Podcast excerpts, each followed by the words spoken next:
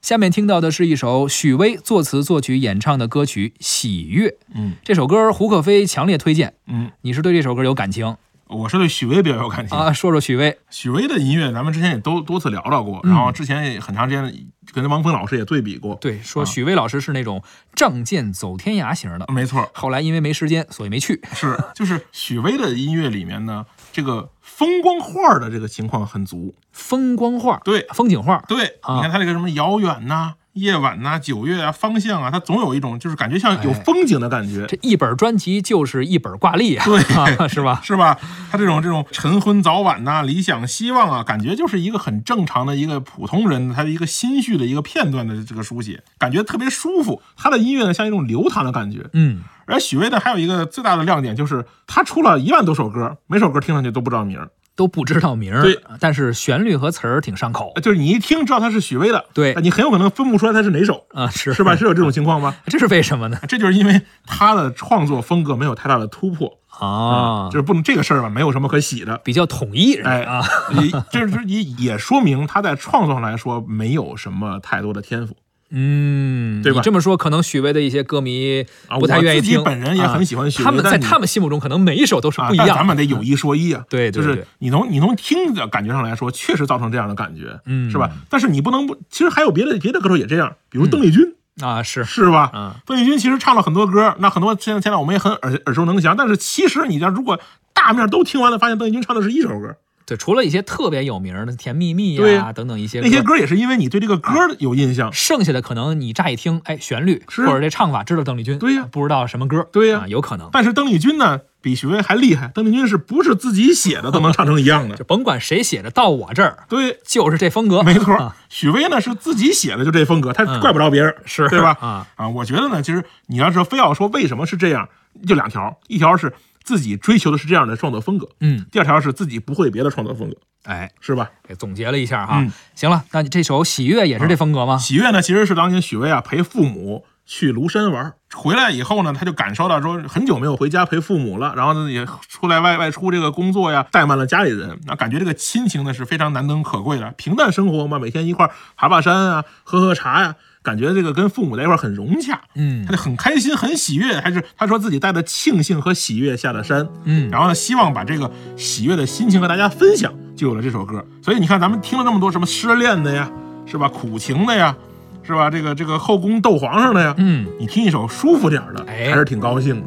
好，咱们现在就来听一下许巍的这首歌曲《喜悦》，也希望能够把喜悦的心情带给您。好，难忘的九月，一只蝴蝶在飞舞，翩然起舞你左右，落在我手上。和风中的雨丝，庐山东林的晚钟。梵音飘渺在耳边，回旋向天际。多么难舍的九月，我能日夜守护你。记忆深处的旅行，短暂的相聚。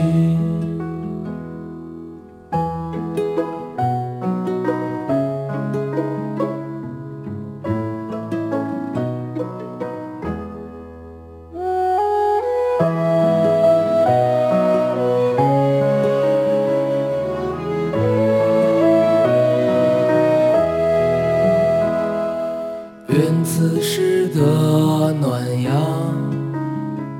也在静静照耀你，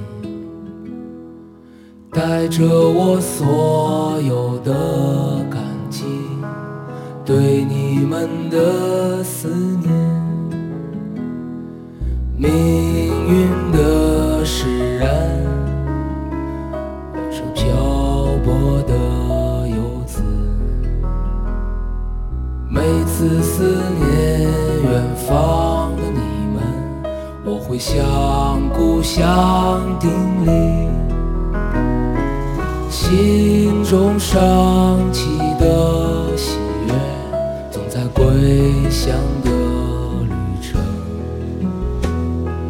当家门再开启时，这世界变得温暖。